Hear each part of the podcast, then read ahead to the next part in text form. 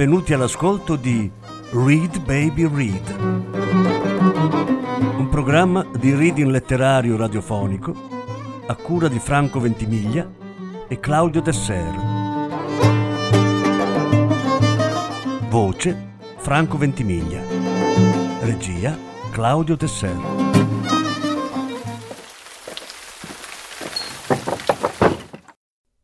Nina Berberova il giunco mormorante. Lettura in cinque parti. Terza parte.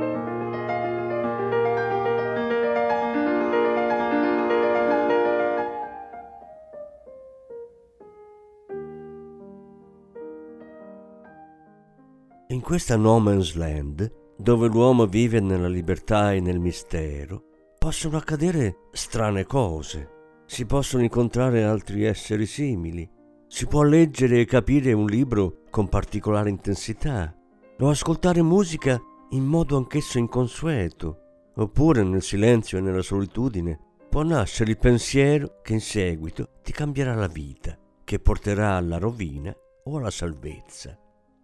Forse in questa no man's land gli uomini piangono o bevono, o ricordano cose che nessuno conosce, o osservano i propri piedi scalzi, o provano una nuova scriminatura sulla testa calva, oppure sfogliano una rivista illustrata con immagini di belle donne seminude e muscolosi lottatori. Non lo so, non lo voglio sapere.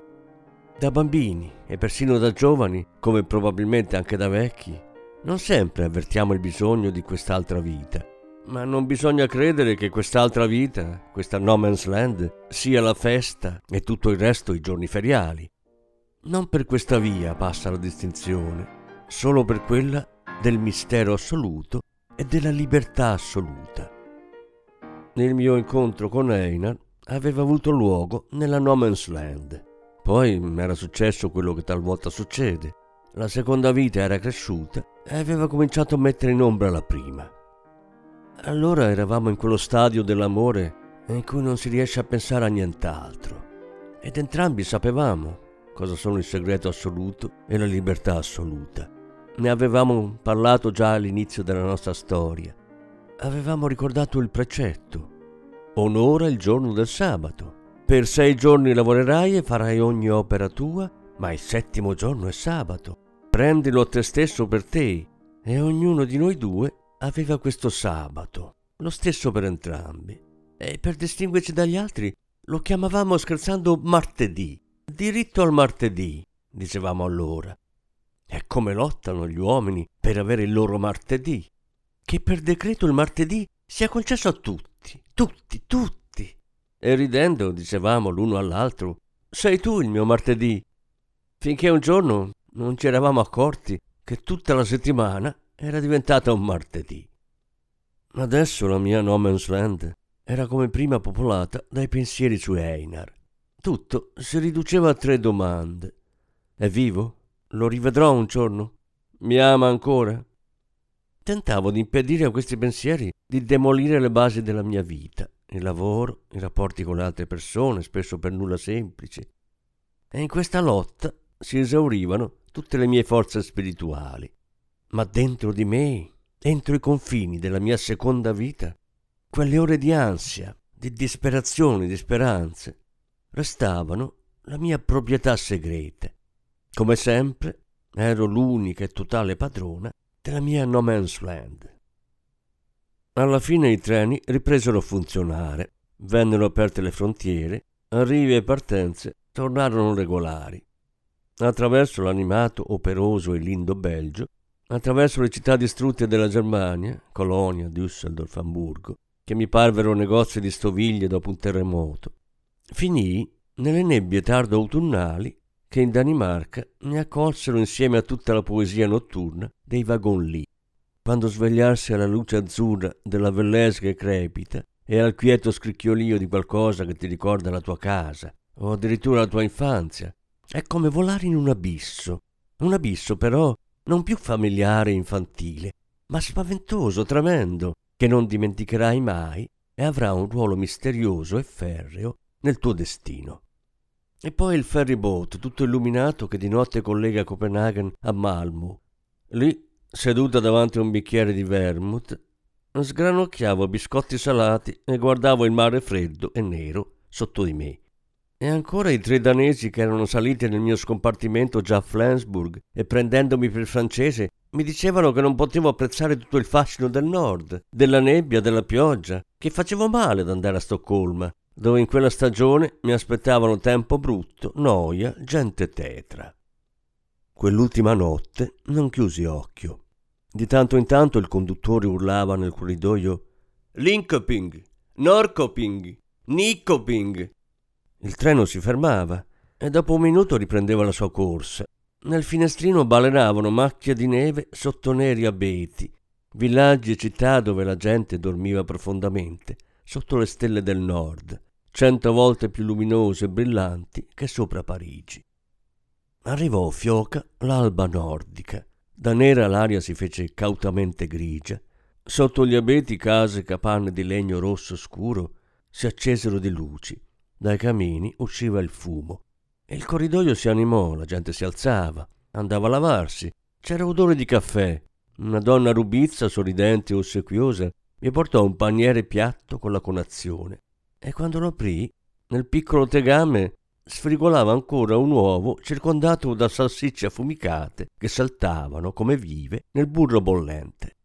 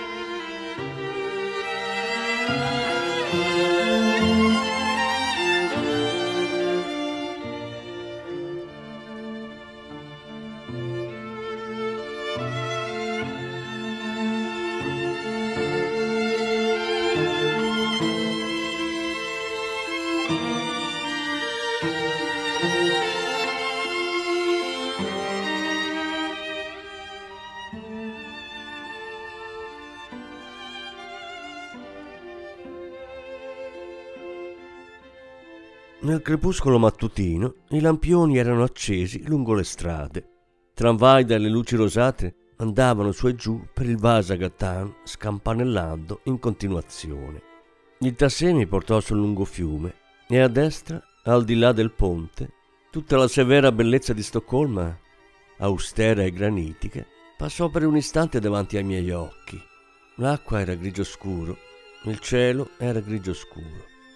I bambini che andavano a scuola vestiti di colori vivaci sembravano sparpagliati a bella posta nella città per renderla più allegra, più colorata, meno seria. La mia follia di quei momenti è provata dall'agitazione che mi colse quando appena entrata nel Grand Hotel un gigante con i galloni mi porse un biglietto. Qualcuno le ha telefonato ieri. Già un attimo dopo mi dissi che nessuno, tranne Holners, era al corrente del mio arrivo, che quella fitta nel cuore era pura pazzia. Ed era così, naturalmente. Holners mi augurava il willkommen e mi informava che era a mia disposizione l'indomani a partire dalle 11. Mi liberai soltanto alle 3, dopo aver fatto colazione con Holners, che mi invitò a casa sua la sera per presentarmi la moglie e i figli.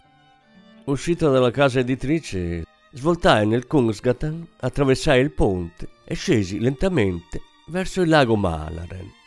Lì, sul lungolago, in uno degli enormi edifici di costruzione recente che occupano un intero isolato, aveva vissuto Einar e oggi chiaramente non viveva più, visto che le mie lettere non gli erano arrivate. Qui di sicuro l'estate curano e rasano i minuscoli quadratini di tappeto erboso nei cortili interni, ma ora tutto era silenzioso e deserto, non c'era nulla. Soffiava un forte vento, il lungolago era cupo e maestoso sulla riva opposta, nella grigia nebbia autunnale, stavano file di lampioni accesi. Più avanti, nel nero della giornata novembrina, lunghe chiatte andavano verso il Baltico, passando sotto il ponte sospeso. Nella luce che sopra di loro vacillava, sembrava cadere a goccia a goccia nell'acqua nera per scomparirvi e poi riaffiorare di nuovo in superficie. E c'erano gli odori delle città del mare del nord e una certa nostalgia pietroburghese emanava dalle familiari facciate neoclassiche di quei palazzi, dal freddo silenzio dell'ampio spazio d'acqua, dalla nobiltà delle rive, dal cielo pesante. Nord-est. Le lettere non arrivavano a nord-est. Il nemico è venuto da nord-est e se n'è andato a nord-est. Io stessa ora sono a nord-est e tutta la mia volontà è tesa verso un unico scopo, non fare non commettere un qualsiasi passo definitivo, irreparabile.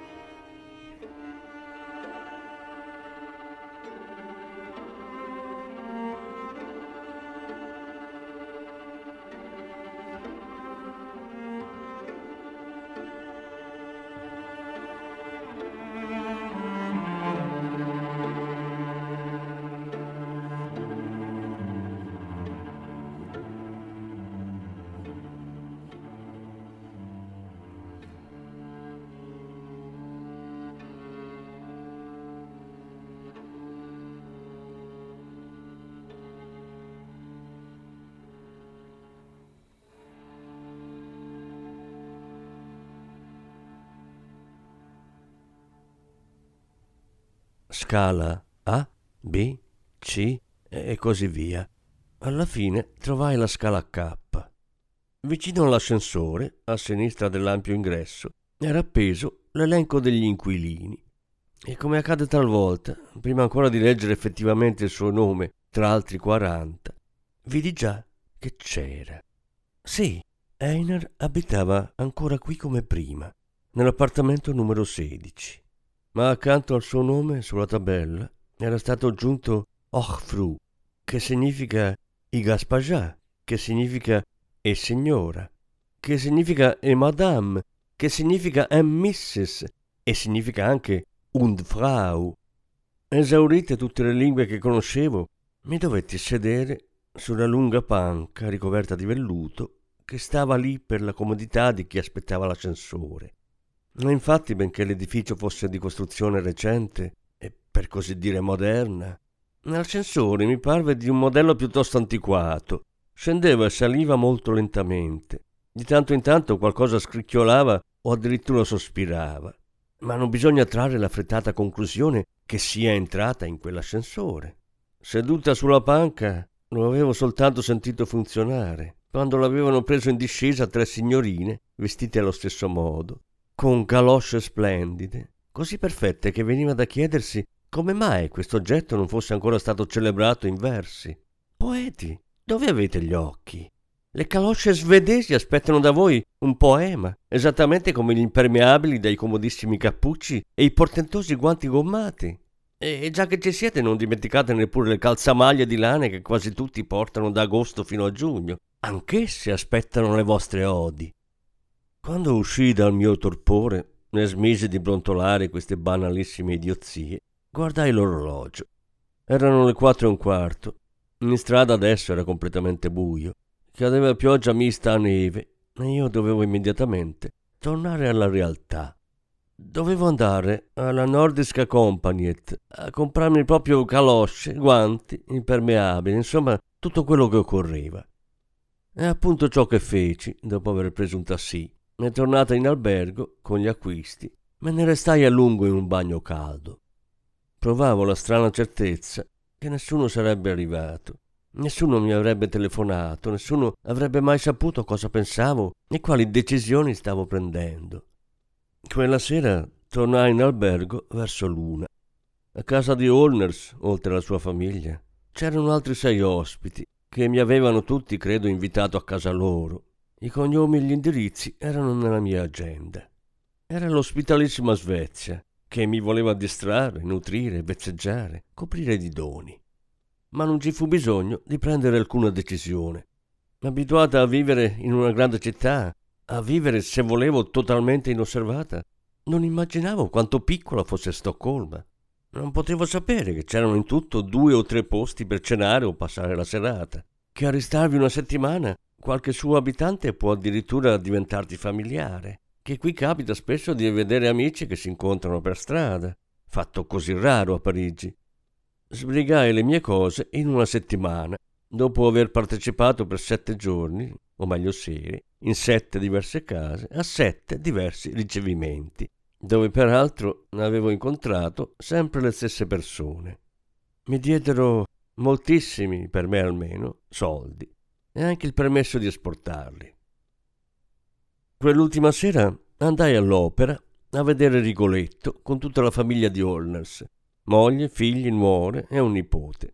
E io ero da capo a piedi vestita di nuovo, biancheria, calze, scarpe, vestito e persino pelliccia.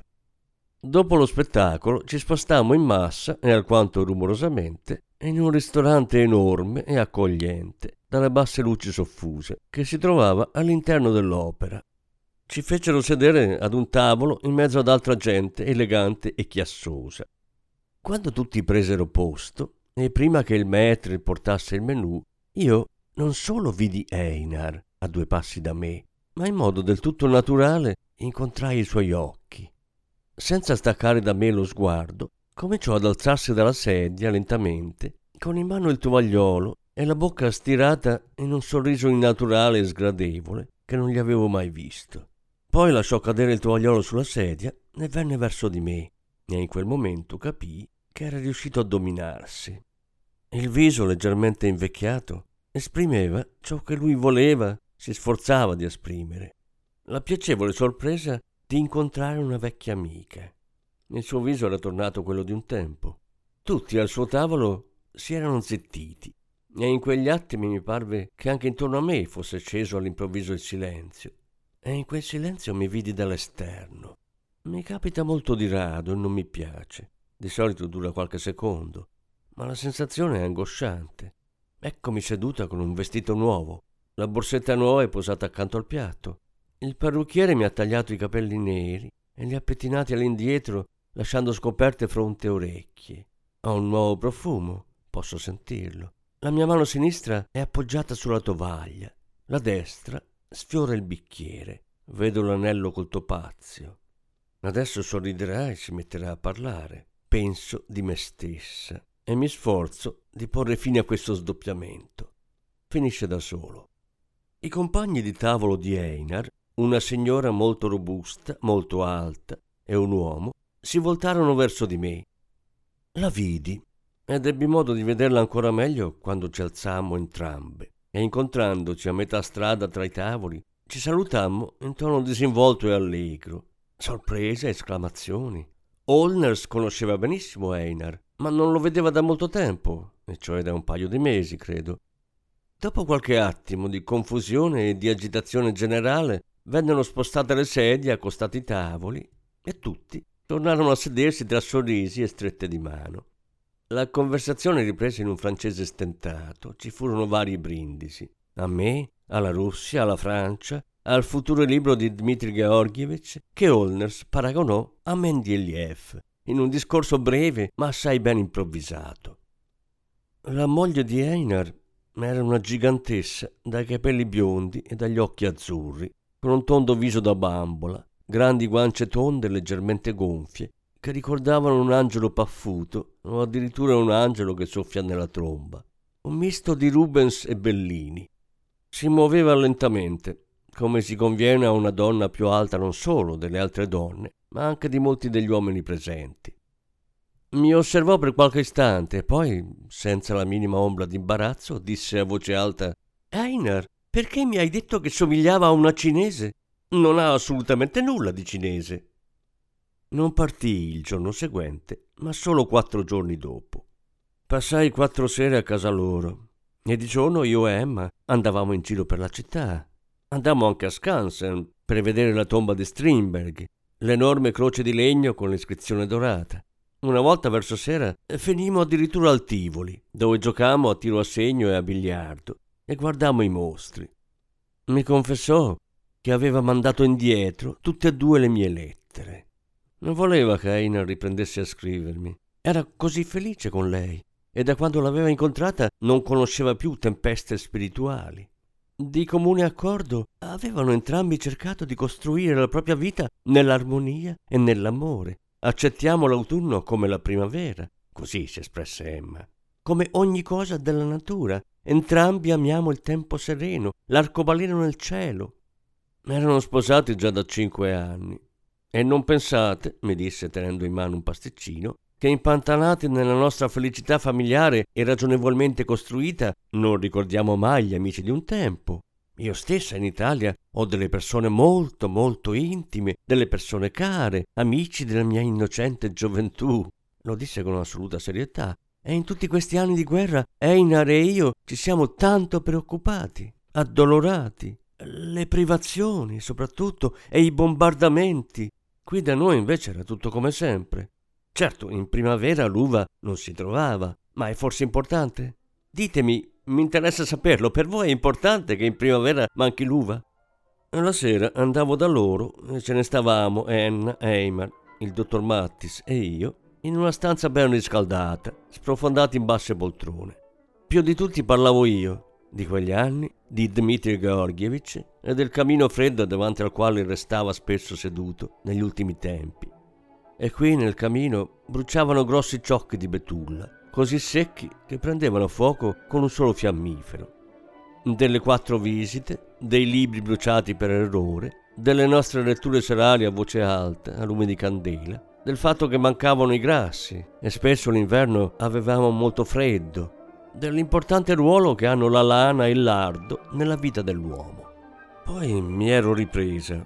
D'un tratto avevo capito che non bisognava entrare in simili dettagli, che era meglio raccontare loro del dottor Wengland e della conversazione avvenuta nello studio di Dmitri Georgievich a porte chiuse.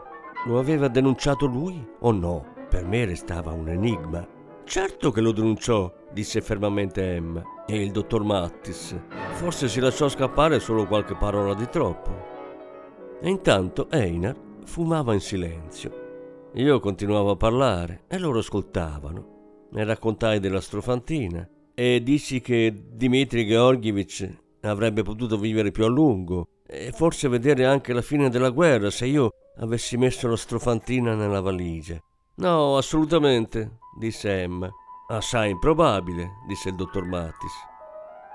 A notte tarda cenammo con pollo freddo, vino bianco e fragole fresche, che in quella stagione erano ancora più rare dell'uva in primavera.